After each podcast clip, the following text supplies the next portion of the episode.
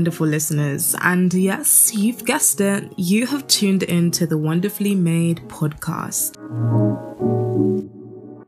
Join us this evening where we talk the light of the world and how we can follow in his footsteps, our journey as Generation Z, and the effects of our contemporary society and culture. If you're losing track of time due to the constant events happening around us, then take this as your daily reminder to take a breather, sit back, relax, and enjoy this episode. What's up, everyone? Happy New Year! You are tuned into Wonderfully Made, and this season we're focused on the connection with our source of strength. And as you come to establish the very need of Christ with me, please take the time chill from a long day and inject your daily dose of spiritual food. Today, as you may have seen by the title, we'll be discussing gifts and talents and skills. But before we start, I've recently realized the importance of sharing Christ with everyone. There are battles we all go through, right? And through mine, I've come to understand that without Christ, we can never win. It's the reason why I came up with this season's theme, because in everything, we can depend on God and trust Him with the very lies He gifted us with. So join me on this journey of finding even more reasons to deepen our connection with Jesus and make Him our source of reason to go on, fight, and become stronger. Ephesians 2 verse 10 states, For we are God's handiwork, created in Christ Jesus to do good works, which God prepared in advance for us to do. With each of us made in the image of God, we have been given gifts, talents, and skills that can help us remain connected to Christ. But more and more in our civilization today breeds the need for praise and recognition of the things that we wouldn't be able to do without the abilities that have been given to us. It's a common thing to want a pat on the back for things we achieve, but when we take a step back and realize the real intention of the gifts,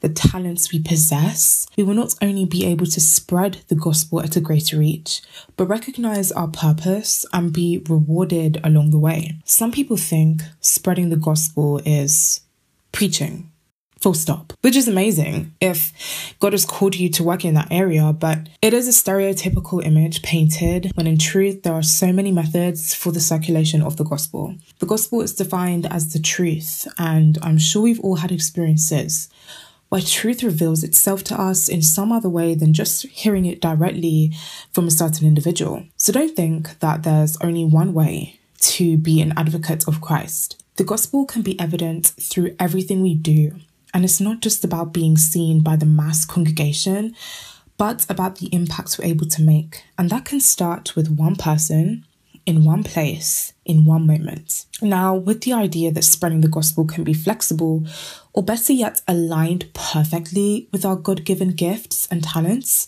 it's understanding that our responsibility is to use them according to God's perfect will and to how a kingdom individual should make an impact. We were created to worship God. Our job is to represent, help others, improve our society, and this accumulates as worship to God, as well as being a great way to lead others to Him. Representation is a way of validating God's nature of awesomeness and omnipotence. The type of representation that we might be more familiar with is birthed from our nature in needing to belong and feel inclusive in communities we're part of. But representing Christ is birthed from his mission, which became our mission, guiding others to salvation. Once we become a part of the body of Christ, we then have a responsibility to reach out and help others navigate him. Well, then, how do we represent? It all begins with our actions. Our love for Christ must shine through everything we say and do.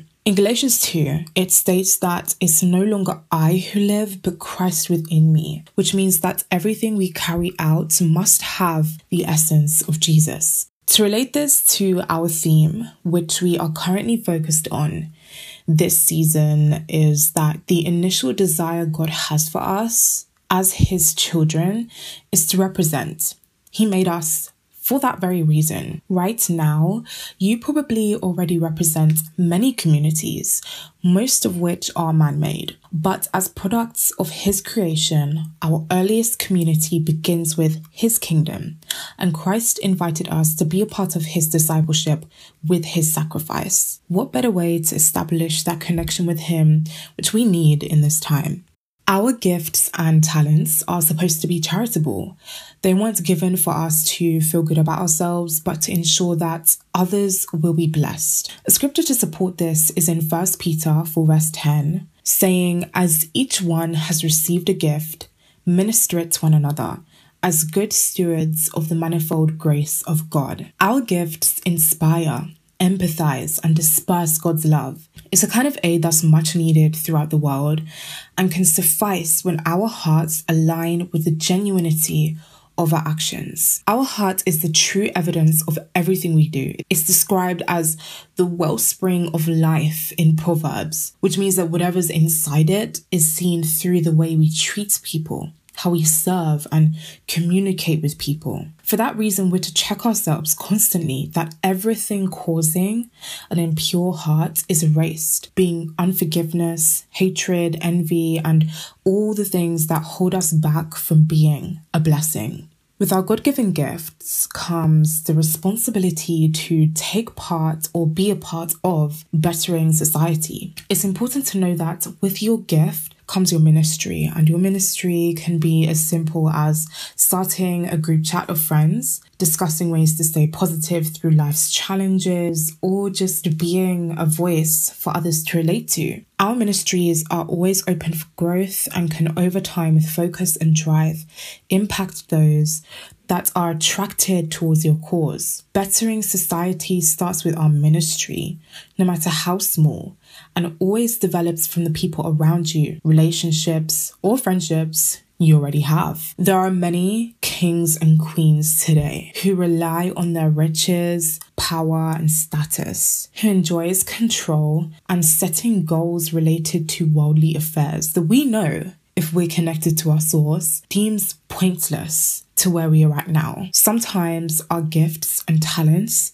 can get the better of us and we forget the humility and grace that we ought to have since we aren't the source. There's a level of surrendering we must practice every day of not our will, but God's. His kingdom rules over our simulated one.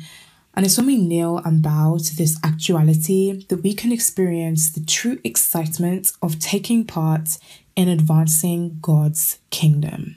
To advance God's kingdom, the first step is, as stated, to relinquish power and submit to one more indestructible and influential than the monarchies of today will ever be able to obtain. And as you may have guessed, it's up to us to feed our spirituality with prayers, the word, service, and love, which all come together to create a powerful protein shake that strengthens our ministry. With all of these in mind, how do our gifts and talents help us remain connected to Christ? Firstly, when we acknowledge the source of where they come from, our love for God increases and our resolve of our purpose increases, both of which are important to carry out the mission that we've been given here on earth. Our heart also is what Christ analyzes more than anything else. And when using our gifts out of compassion and selflessness, we become more Christ like, encouraging a stronger relationship with Him. Finally,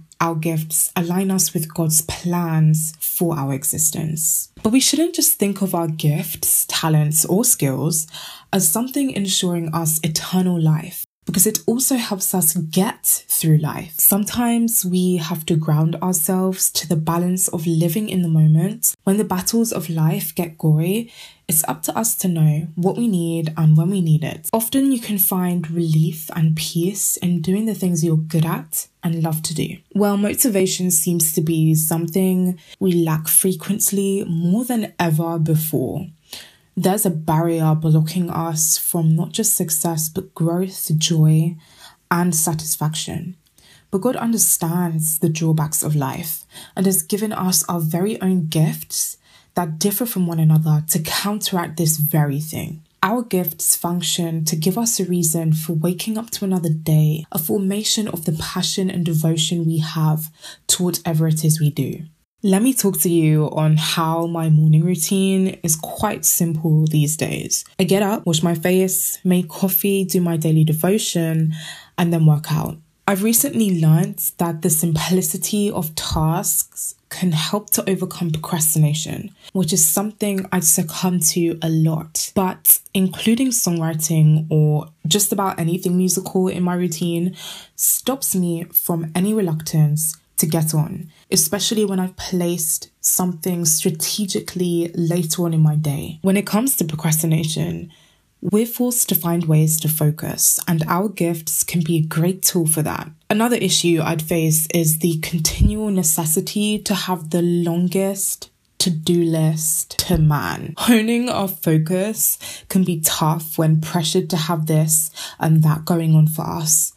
There could be days where you might be inclined to do an excessive amount of things in one day, but the truth is there's only so much you can fit in. And this is where the ability to use your gift for balance and control can relax such a pressured mindset. As you can see, our gifts come in handy in a lot of life related settings. It's not just an alignment with our purpose or career, but a tool efficient in our constant living and is pressing that regardless of our status, background, or wallet, that we use our gifts to the contentment of Christ Himself. You wonderful lots were listening to another episode of the Wonderfully Made podcast.